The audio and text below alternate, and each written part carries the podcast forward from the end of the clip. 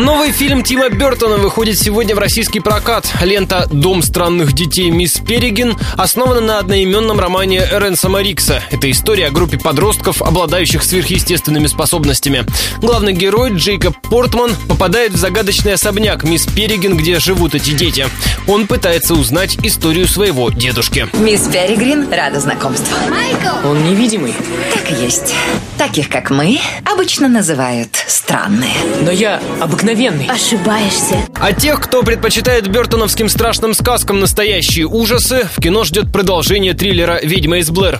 Главные герои обнаруживают видеозапись, сделанную персонажами из первого фильма, и отправляются в лес, чтобы расследовать их таинственное происхождение. По мнению главного редактора kgportal.ru Михаила Судакова, повторяемость может погубить жанр ужасов, если создатели не найдут оригинальные решения.